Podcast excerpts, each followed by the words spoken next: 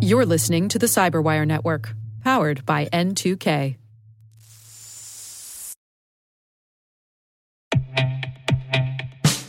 And now, a word from our sponsor, Syxsense. Syxsense provides award winning cloud based automated endpoint and vulnerability management solutions to streamline IT and security operations. With its advanced platform, businesses gain complete visibility and control over their infrastructure, reducing IT and security risks and optimizing operational efficiency. With Syxsense, you'll get real time alerts, risk based vulnerability prioritization and remediations, and an intuitive automation and orchestration engine so you can focus on your core business goals. Confident in the knowledge that your enterprise is secure, compliant, and running smoothly. To learn why enterprises choose Syxsense, visit syxsense.com.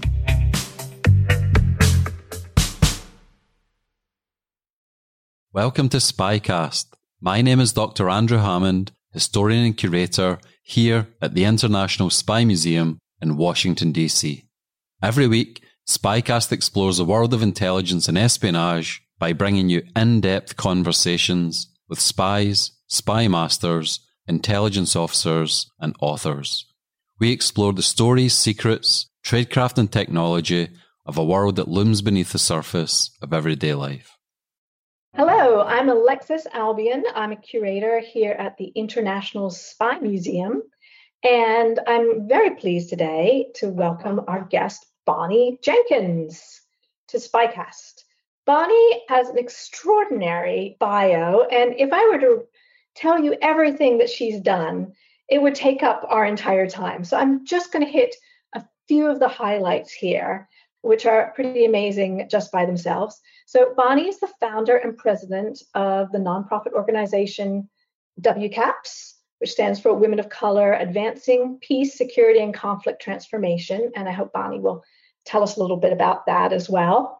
She's also a non resident fellow at the Brookings Institution and president of Global Connections Empowering Global Change LLC, where she's working on issues of global health, infectious disease, and defense innovation, which makes me think she must be very, very busy these days.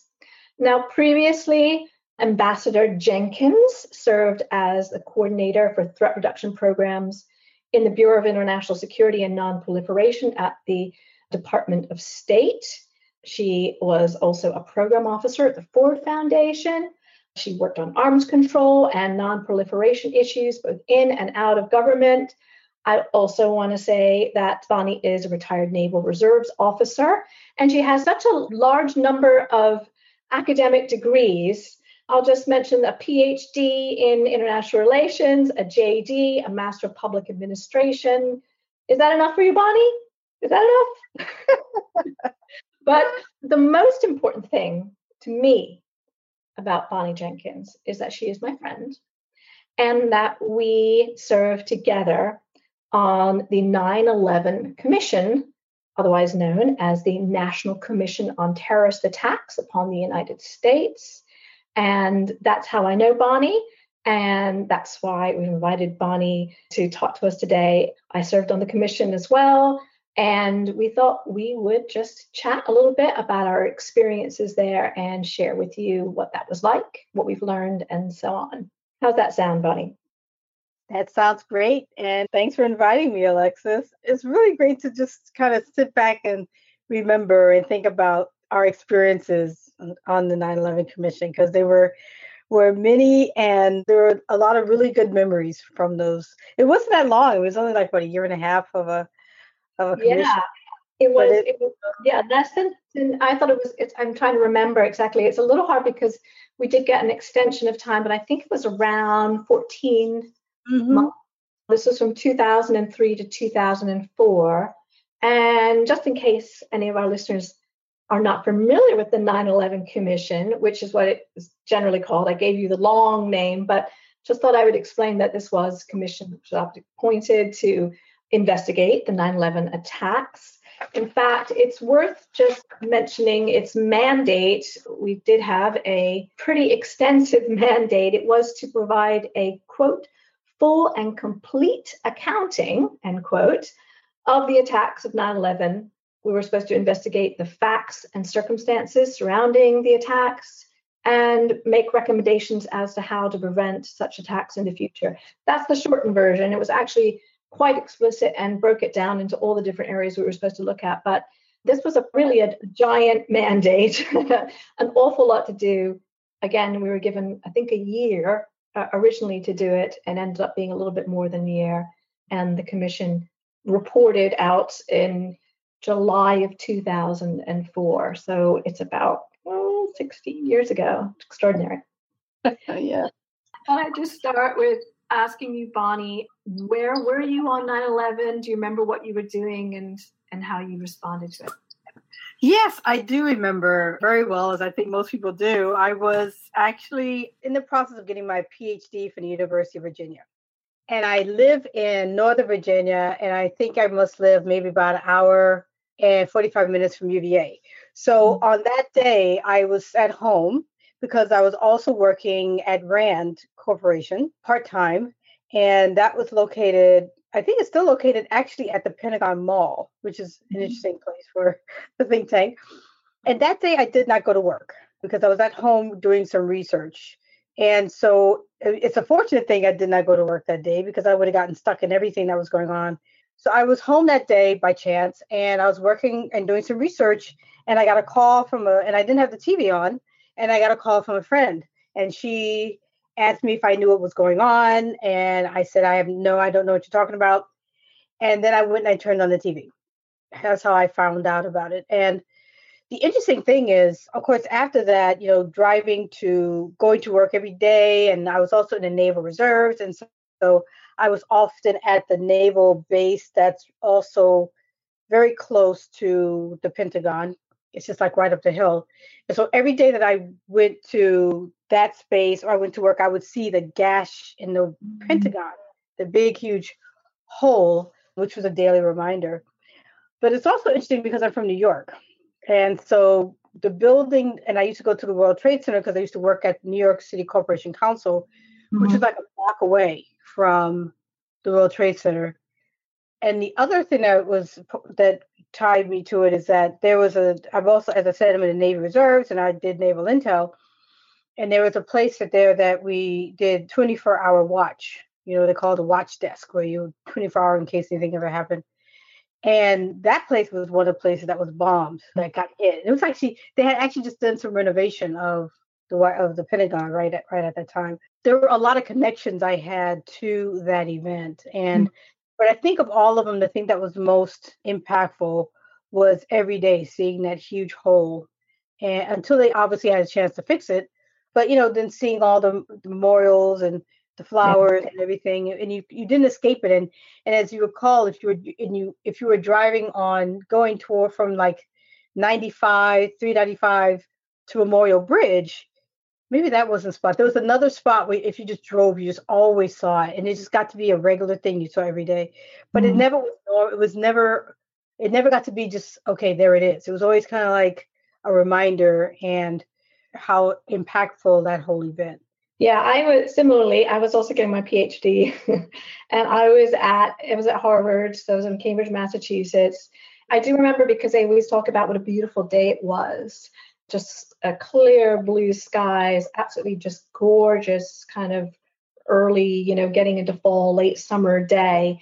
And uh, I had this similar experience as I was actually taking a run that morning. A friend of mine was staying with me uh, while she was looking for an apartment. She and I went for a run by the River Charles that morning. It was absolutely gorgeous day. Came back. I jumped in the shower. When I go back, she said, Yeah, I heard on the radio, you know, a plane uh, flew into the World Trade Center. We thought that sounds very odd. Turn on the TV and basically spent the next whatever it was, three four hours watching watching TV. And I remember I had a, a lunch that day, which I was supposed to go to, sort of a, a international affairs lunch. Um, and I remember thinking, should I go? Should I not? And I thought, well, what else am I going to do? And I walked outside, and it was so quiet.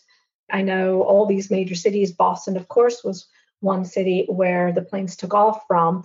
It was kind of like and nobody was going out. And, and I do remember they were actually sending uh, fighter planes in the sky, and you could kind of hear them, but it was so it was eerily quiet and yet beautiful. And walking in the streets, I didn't see very many people, but the, everybody you saw sort of was have, going through this similar shock and pain of the day. So yeah, something you can't forget. So Bonnie, let's see, about three years later or two and a half years later, I guess, how did you get invited to come and serve on the commission? I was invited by Phil Zelikow, who I knew from UVA. We had actually worked on something called a cultural oral history. Executive director of the of the commission. Yeah. Sorry about that. yes, executive commission. He was at the Miller Center at University of Virginia, and I had actually worked with him on another project prior to that. Mm. And I remember at the end of the project we worked on, which was called a Kosovo Oral History Project, because something that the Miller Center did was a lot of oral histories. And I said to him at the end of that, I said, Well, this was really interesting. If something else comes up, just let me know, give me a call. And I didn't really, I mean, I wasn't thinking of anything. I just like kind of dropping if something does. When I got the call, I was actually in California. I was doing some simulations for a center at Stanford, and they would do we do the, we used to do these arms control simulations. And it was it must have been in January because that's when we were doing it, and normally did it. And I got a call from Phil Zelikow, and he asked me, "Do you want? Would you be interested in working on the 9/11 Commission?" Now, at the time, I was in the writing. I had just started the writing phase of my dissertation. I was at the Belfer Center at the Kennedy School, and I had a two-year pre-doc, and I had just it was just the first for obviously it was from September to January, so what I wasn't there that long. I had a dilemma because I said I you know I just accepted this pre-doc fellowship. I just started it. I didn't know if I should try to defer. I mean, what would deferment mean? Would they be willing to let me defer it? But you know, something was telling me, and I remember Professor Scott Sagan who's there said to me, and I asked him, I said, what do you think I should do? You think I should do it? He said, Bonnie, you really should do it. It's kind of one of those once in a lifetime things. Mm-hmm. And it didn't take much nudging for me to do it. I said, I'll make it work. Right. This is something I, I really need to do and I really wanted to be a part of. So, you know, I reached out to the folks at Belfer. They were very kind. They said, and they know Phil Zelikow, and you know, and they obviously knew the importance of this, and they were very kind and said, "Okay, fine, you can, you can do that." And actually, what happened in the end is when the commission ended in the summer, I went back and finished uh, and finished up the dissertation at the Belfer Center. So I ended up going back up to the Kennedy mm-hmm. School. Yeah, but that's what I found out. And as you may recall, the struggles I had trying to, I was going back and forth to Cambridge. I don't know if you remember that, but yes. I would once a week I would drive I would go to Cambridge on Amtrak. And so uh, what I was told was, and you know this having done a PhD, always do a little bit, a little a day. So even if I couldn't really spend as much time as I would have, if I wasn't doing a commission, I did make sure that I did a little bit a day and I did go to Cambridge once a week and I was in the office there and I and so I kept it going much at a much lower pace, of course. That's the difference between you and you and me. You are extraordinary. you can do dissertation and write a dissertation at the same time. Yeah. Normal human beings aren't like that. Just let you know. But I also got my invitation from Philip Zelikow, who I had also studied with a little bit when I was at Harvard. I was actually in DC at the time working at this obscure place called the International Spy Museum. And I did get a call from, I actually happened to be in uh, back up in Boston just for like a few days. And I got a call from him and I said, Well, I'm actually here. And he said, Why don't you come over and have coffee? I'd worked with Phil as part of my uh, history PhD, had actually done a, a, field of study with him in international relations over at the Kennedy School. I was doing a PhD in history, but I was allowed to do a field outside of the history department, which I did at the Kennedy School. And then, of course, Philip was also very close to one of my academic advisors, Ernest May, who also ended up being an advisor, I think, was his position on the 9 11 Commission. I was writing my dissertation about intelligence relations in the 1960s, which it was for me it was an extraordinary thing that literally, you know, one year I'm working on archival material from the 1960s, and then you know next year I'm looking at working on archival materials from the 1990s in terms of intelligence. But I know that Phil uh, had kind of a a vision for the 9/11 Commission report of writing a report that would actually be read, which people might not know was kind of like a quite, quite a surprising thing at that time. Commission reports, blue, blue ribbon panels, and all those reports that came out usually sat on on shelves in congressional offices, gathering dust, or in libraries because they were very dense and boring. And the 9 11 Commission kind of was innovative in that sense of actually coming out with a report that that was meant to be read. It's a little bit more than that, I think, it, not just Phil. I know the the commissioners as well, especially the chair Tom Kean, and co-chair uh, Lee Hamilton, really thought it was important that American people should have a report that could be easily read and understood. So they were looking for writers, in other words. I guess that's what I was getting at. So here are two PhDs who spent a lot of time doing research and writing, and actually that turned out to be good training for working on the commission. So when you got that invitation, how did you feel? I mean, what were your expectations? What did you think it was going to be like, and what did you think you were going to be doing? Well, when I was asked, I don't remember exactly when during the process I knew what my topic was going to be, mm-hmm. but I had been on another congressional commission before then. I had been on a commission called, it's another long title, it was Commission to Assess the Organization of the United States in Addressing Weapons of Mass Destruction. long time and Arlen Specter and John Deutsch were the chairs. And I was the general counsel for that. So I had had an experience, and then I and then I was like a consultant on the Commission on Terrorism. So I had some experience with commissions. So I kind of had a sense of where how it's going to work. We actually met. It had I mean the offices were the exact same. I think that was the commission offices. So for any commission, if it wasn't already taken, was actually in that same space that we were uh, located so I had an idea what it was going to be like, but I didn't. I mean, obviously, when, on that first call, just you know, I didn't really know exactly what my topic would be. So I was familiar, but not exactly with what. And then, and like I said, then after that, I'm not sure when I was told. I mean, you may remember when you were mm-hmm. told. Maybe that'll help me remember. Yeah, I don't think we were told. I, I think, don't think I was told, and and and it, I think it didn't really start to come together until oh, about April or something. Uh, this was in 2003. And we did end up being on the same team, which obviously how we got to become friends. And so the commission was divided into these different teams to look at different parts of the whole story. As I said, the, this mandate laid out exactly what we're supposed to look at, and there's there were a lot of different areas to investigate, from the story of the FAA and what happened with the planes to obviously the uh, the whole organization of Al Qaeda and their plan to the actual day of the attacks to how emergency response and all those different areas. But the team we were on, team number 3 mm-hmm. uh, was actually looking at what the various parts of the US government had been doing before 9 11 and a little bit afterwards, actually, to counter this threat, this looming threat from Al Qaeda and, and bin Laden. And so we were the sort of the policy team as it turned out. And each of us on this team, I'm trying to remember, there were about five or five or so of us, basically had a different government agency which we were following, or we had the lead on that. We all cooperated and helped each other. And Bonnie, you were the lead for the Department of Defense, and I was for the CIA. So that made sense, right? You had a background in DoD. Did you have any personal experience of what DoD had been doing in counterterrorism, or is this sort of a whole new area for you to investigate? It was a pretty new area to investigate for for DoD. I wasn't really because no, I mean it was it was a new area, and so a lot of the things that I was finding through the research was very much a lot of new information. I mean, a lot of it was classified, so unless I had a reason to see it, I wouldn't have seen it anyway. So yeah. But no, that wasn't what I was really working on before.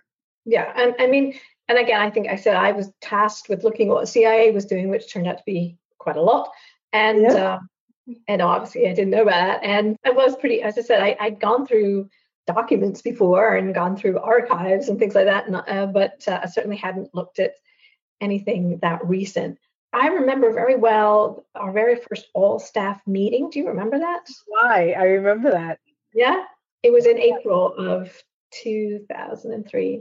It was the first time they kind of gathered together all these various people who'd been invited to come.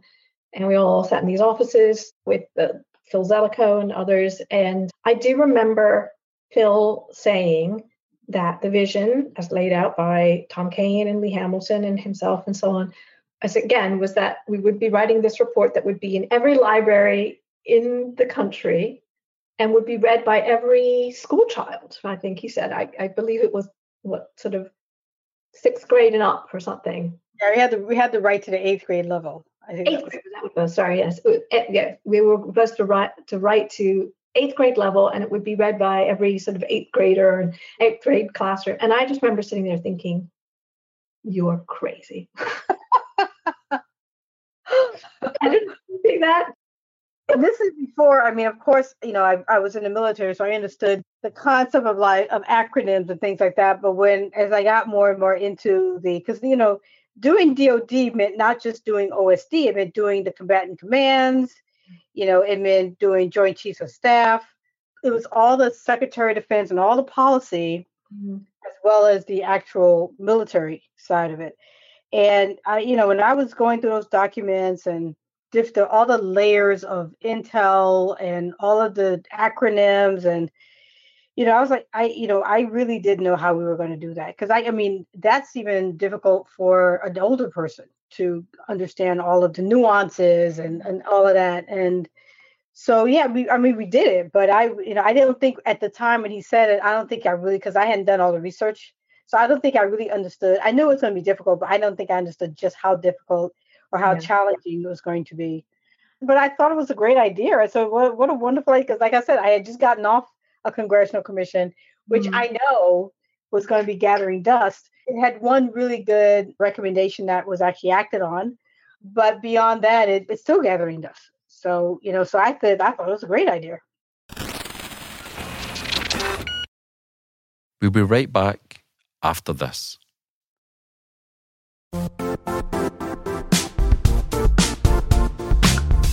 And now, a word from our sponsor, Zscaler, the leader in cloud security. Cyber attackers are using AI in creative ways to compromise users and breach organizations. In a security landscape where you must fight AI with AI, the best AI protection comes from having the best data. Zscaler has extended its zero trust architecture with powerful AI engines that are trained and tuned by 500 trillion daily signals. Learn more about Zscaler Zero Trust Plus AI to prevent ransomware and AI attacks. Experience your world secured. Visit zscaler.com slash zero trust AI.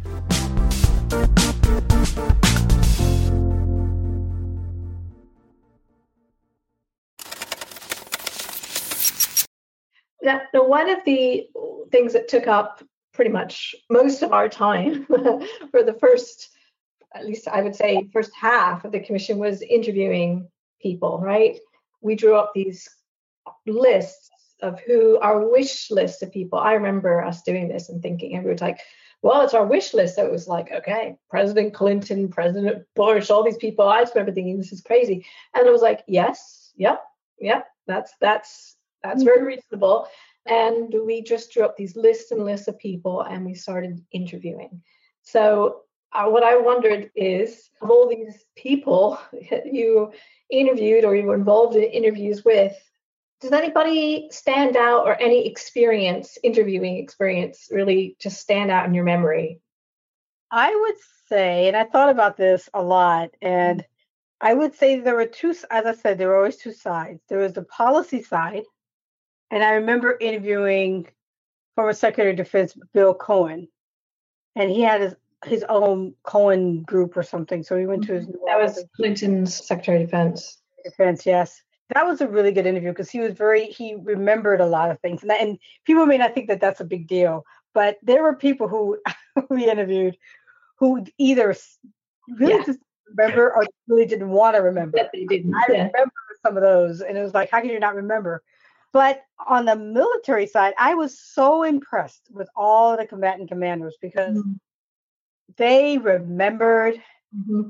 they they the details that they remembered and just understanding just how important their role which I think I knew, but I don't think I truly appreciated the role that they play in diplomacy. Mm-hmm. You think about the military, you think about state. Oh, state does all the diplomacy and everything. But there's a lot that the military, particularly the combatant commanders, do in their area of responsibility. And, you know, I remember interviews with General Franks from CENTCOM was an amazing interview. General Abizaid mm. was an amazing interview. General Shelton. And then there was Lieutenant General Russell Honore, hmm. who many may remember from the Katrina that happened in the South, where he came in. This is afterwards, obviously. Yeah. He, was the one that was walking around and telling everybody what to do, and he was so impressive. And I was trying to remember his position at the time, and I think because we went up, we went to we went to Central Command and we went to Special Operations Command. And I remember one time going down there on, on plane, on a plane with commissioners, and it was really interesting because you had this plane had all like all these. It was just we had the whole plane to ourselves and the commissioners, but those were the places that we went that I went mostly was uh, in terms of outside of the Joint Chiefs of Staff, of course, which is at the Pentagon, and Lieutenant General Honor Russell Honore. I mean, some of some people may remember him from the, like I said, from the Hurricane Katrina. He was amazing. I mean, they all were so amazing, impressive. Yeah, yeah. I think I, I remember seeing in a couple of the DoD ones because I overlapped a little bit on some a couple of issues, like on the, the Predator and the arming of the Predator, which is a was a started in DoD, and they were very impressive people. I I was thinking about this myself, and there is one interview that really sticks in my mind because it was also chilling to me. And I should mention that the commission's archives are all in, or all, all the papers are archived at the National uh, Archive, though I think a lot is still classified. Now, this one that I'm thinking of will certainly be classified for like the next 100 years. so hopefully uh, it will be declassified sooner, but I wouldn't count on it. And and it was a man named John Mayer, uh, not the singer.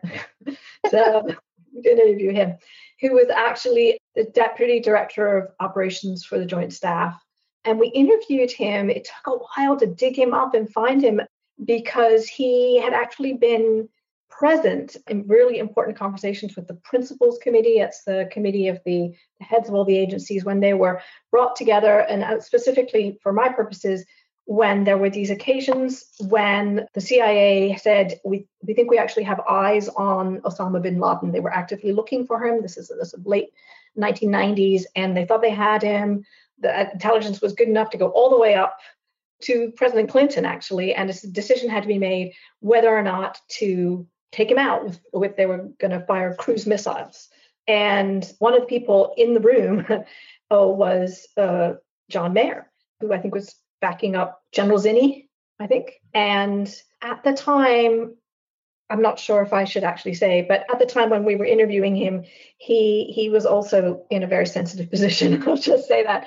And I just remember, I believe he was a Southerner and had a very sort of deep Southern voice and it was quite sort of soft and honey like and soothing which is important because some of the things he was saying were absolutely chilling and it kind of lulled you.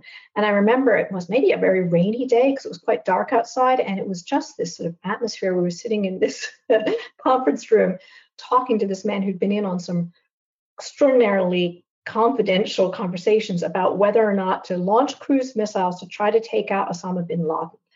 And there was one occasion when they thought they'd located bin Laden in Kandahar, I believe it was in May 1999, which a number of people at CIA have said, you know, was the they thought the the most the, the closest we ever came to actually getting him. They thought that the, the intelligence was really, really accurate.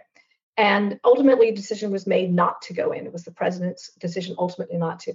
Lots of reasons why collateral damage and so on. I mean, incredibly risky thing to do. Think about the all the consequences, international, domestic, etc. So I'm not talking about that, but Mr. Mayor said he, I think the General mayor actually, said that he uh, he thought that was a wrong decision, and I remember him saying that it's that decision that was made still haunted him every night. And I remember he paused and said, he should have been a dead man that night in this deep, resonant voice in this dark room. And I literally remember a chill going down my spine at that moment. I will, I will never forget that. No, I mean I remember from the yeah the interview that I I, I didn't have that nobody said that exactly, but I do remember that discussion about active intelligence and having you know mm-hmm. in that moment, and I remember discussions with General Abizaid on that, and the obviously the the the care it took that they were taking and trying to decide what to do on that one. We talked about it a bit in the report. The report, which is as good as it is, remember we had to cut obviously had to cut a lot out. And I remember just briefly on the report, I don't know if you remember how it was too thick. Remember the seams? It was too big for the. It was too wide for the seams. Oh, the actual report. Well, yes, because we, we were given a you know a page count. We were given a, a page count because we had an incredibly small window of time between which we had to give in the final, absolute final manuscript, and when it was going to be distributed in every bookstore in the world. And the publishers had to have the heads up. So we've been told it has to be X number of pages. We just can't do it in time.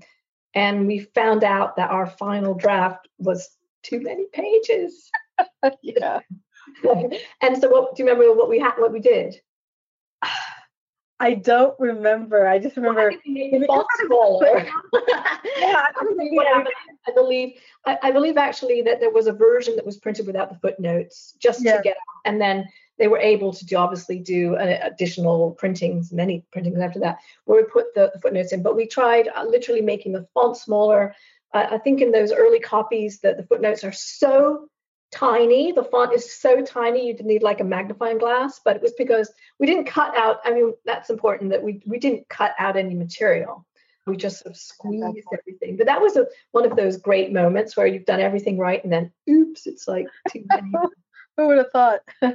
Bonnie, do you remember any aha moments? So uh, our team used to I said you went off to DOD for the day to do research. I'd go off to CIA other team members went off to state, went off to NSC, and then we generally try to come back uh, sort of in the mid afternoon and sit around and and we'd say, well, what'd you find? What'd you find, right? And any silver bullet today?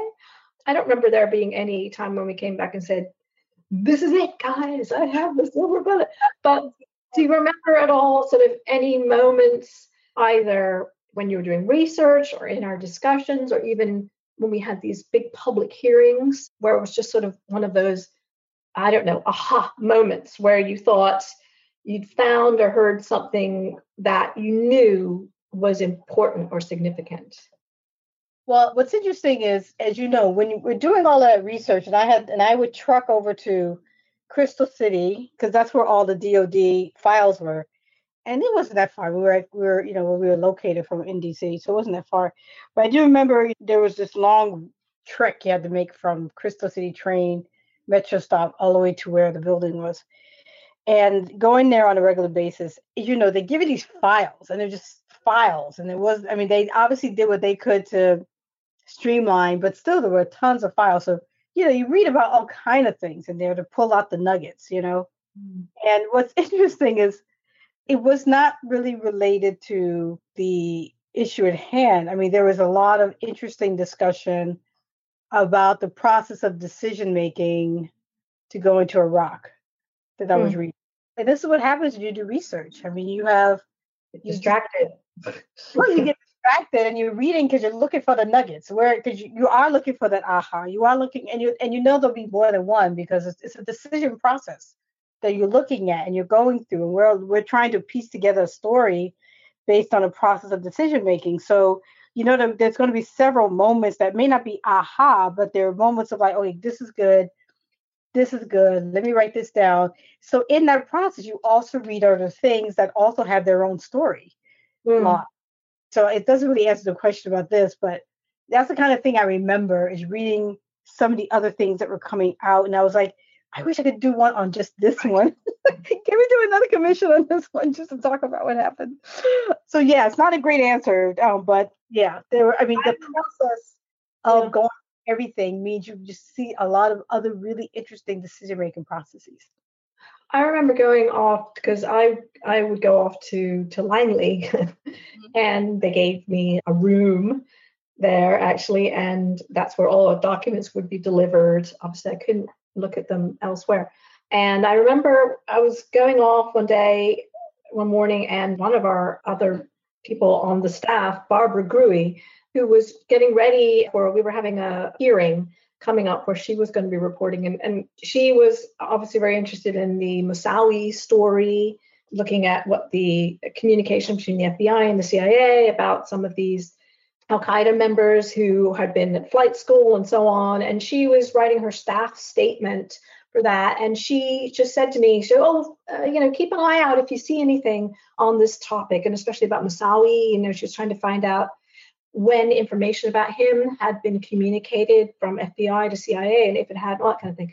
And I said, yeah, yeah, yeah, yeah. And I kind of went off, and, and, and frankly, I forgot what she'd said to me. And I was going through these boxes and boxes and stuff. And that time I was going through these printed out PowerPoint slides, which were briefings that the head of the counterterrorism office had been giving to George Tenet, or, or I think had eventually got up to Tenet. And they were just, they're very repetitive and he gave them every week. And I was just going through box of box of this. And then uh, the phone rang, and it was Barbara saying, "Hey, did you find anything? You didn't call me." And I was like, "Oh, oh." And I was just chatting with her, and then I'm idly going through these slides, and then I stopped and I said, "Well, there's this," and I said, "There's this this slide from this PowerPoint presentation that it said." Islamist extremist learns to fly. would that be of interest to you? And I remember this pause on the phone, and she said, "Yeah." and uh, and that was actually that of course became quite a well-known phrase and she I, I don't know if she put that into her staff statement but it definitely came out in the hearing when george tenet was being uh, interviewed or at the hearing or being asked questions and that had come out that he had been briefed about Moussaoui, actually so i remember it's one of those things that as you write, kind of like sometimes you don't realize it's an aha moment until until after it is an aha moment. but looking back, I was like, wow, that was that was a pretty big thing. Yeah, it's funny because I, I, mean, even I don't recall exactly what information was, I do remember that you you made me think you said PowerPoint slide. There was a there was like this PowerPoint slide from OSD. No, it was a it was from the military that I just held on to because it just told so much. There was so much of a story from that one, and I'm I'm sorry I can't remember exactly what it was. It's probably going to talk about it anyway but it was really there were moments there are moments when you get something and you're like okay this is going to help tell the story i do want to ask you because right now as i mentioned at the beginning you're involved or you started this this organization right? Dealing with women of color doing national security issues. And i did go and, and look through the commission staff and I, about a third of the staff were actually women but very very few people of color on the staff at all. Certainly no commissioners. Of our 10 commissioners we had one woman and it is kind of interesting that you are a woman of color and you were actually assigned to investigating the, the military, which one thinks of as a very male dominated sort of area. It's just kind of an interesting fact. And I just, I don't know, I just thought we're both women. Did you feel like being a woman on the staff that there were challenges to that or being a, a woman actually having in, doing this investigation of the military piece and as a woman of color do you think that did that have particular challenges? I think there are. Well, I, I think there are two ways I'll answer the question. One is that I commend Phil Zelikow for giving women real stories that they had to write. You had to write intel. I had to write DOD. Barbara Grewe, what, what she wrote. There's a, and I can't remember everyone's name, but on the intel team, and you know, yes, there were women who were I mean, all of the stories were important stories. So, mm-hmm. you know, I commend that there was a give people what they're qualified to do or their background or their history, regardless of whether they're a woman. So I commend the staff for that. But certainly, I mean, I don't know if, first of all, you're right. There are very few people of color. I don't know if there's another, was there another black woman on there besides me? I don't think actually doing actual investigative work. We had administrators. Yeah. So, yeah. Well, first of all, it's a situation that's not unusual to me. Mm-hmm. so I think the fact that I I have been in that kind of a situation so many times, I think meant that I didn't go through the normal processes of heavy imposter syndrome.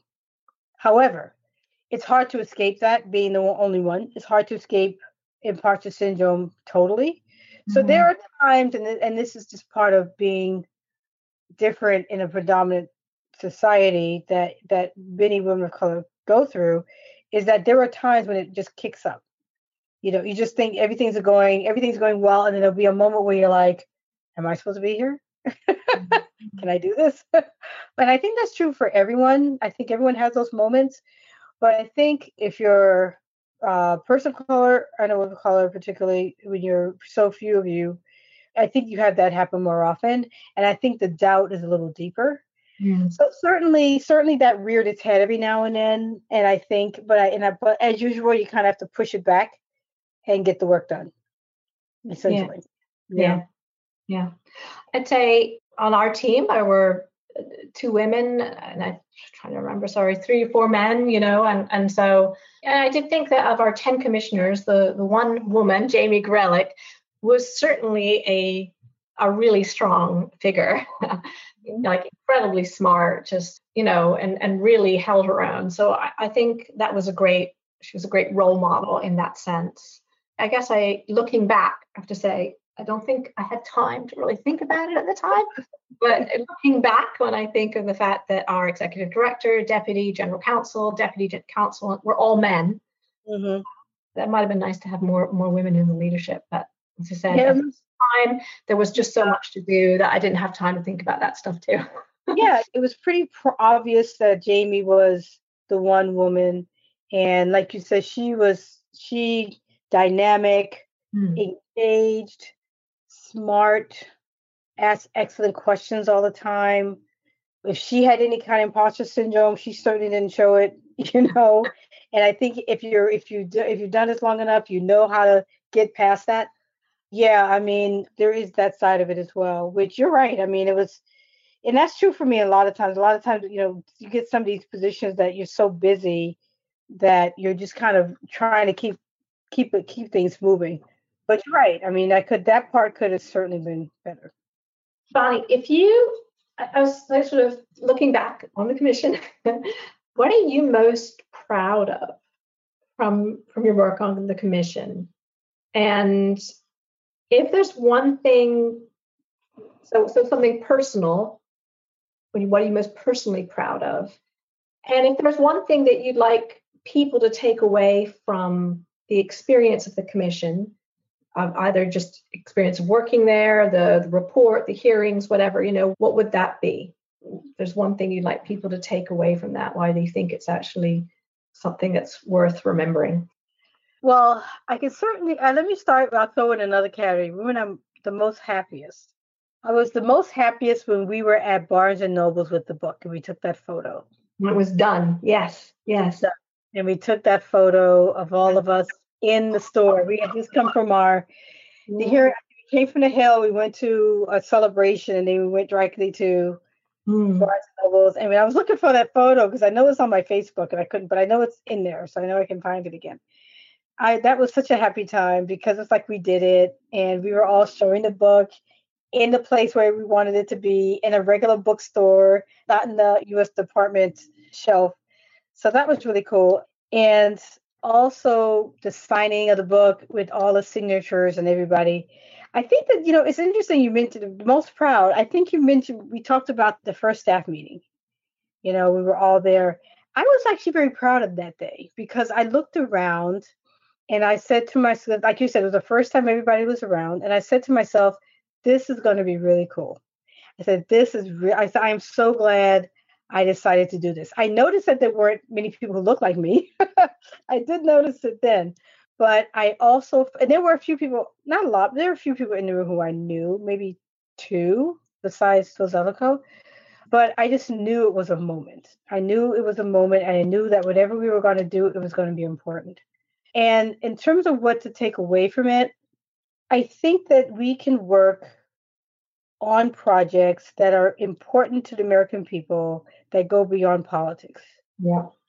You know, I think that it can be done. I think if you yeah. have the right leadership, you can you can get something done that's good and beneficial to America. But it has to be above what each side thinks is most important to them personally.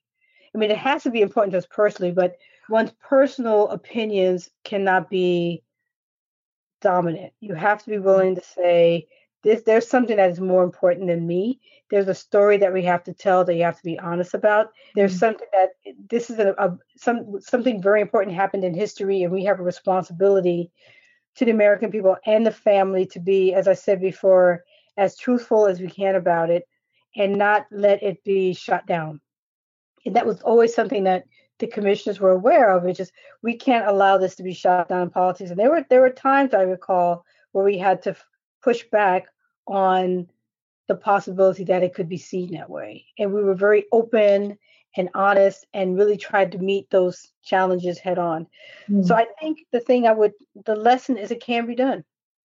Yeah, I couldn't agree more. I, am thinking about this and the same thing. You know, it's it's almost unbelievable today, maybe to think that you could have five Republicans and five Democrats who could work together so so well and so respectfully. I'm not saying there weren't differences of opinion, and I'm not saying that people perhaps didn't have ideas in their heads about about the attacks, you know, and, and about the responsibility of let's say the Clinton campaign versus the Bush campaign and so on. I'm not saying that, but these were 10 people who worked together well with incredible respect for each other and who were able to come to agreement on a report that I think all of them were proud of. And I know all of them stood by because they said that and they did and they kept working on the recommendations and so on.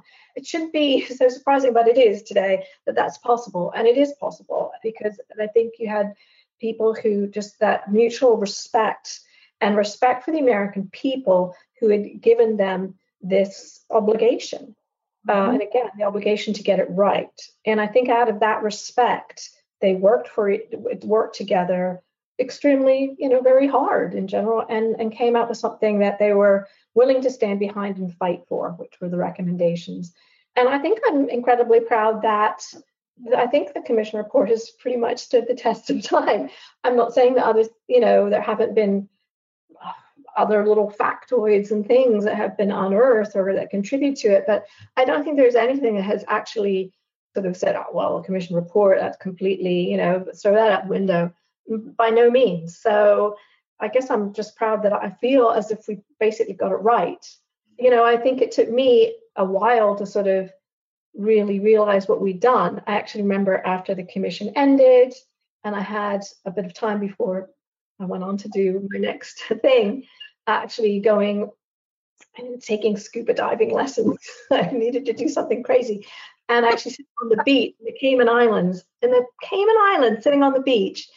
And I look over, and there's a man sitting there doing some light beach reading, as one does he was reading the 9 11 Commission report.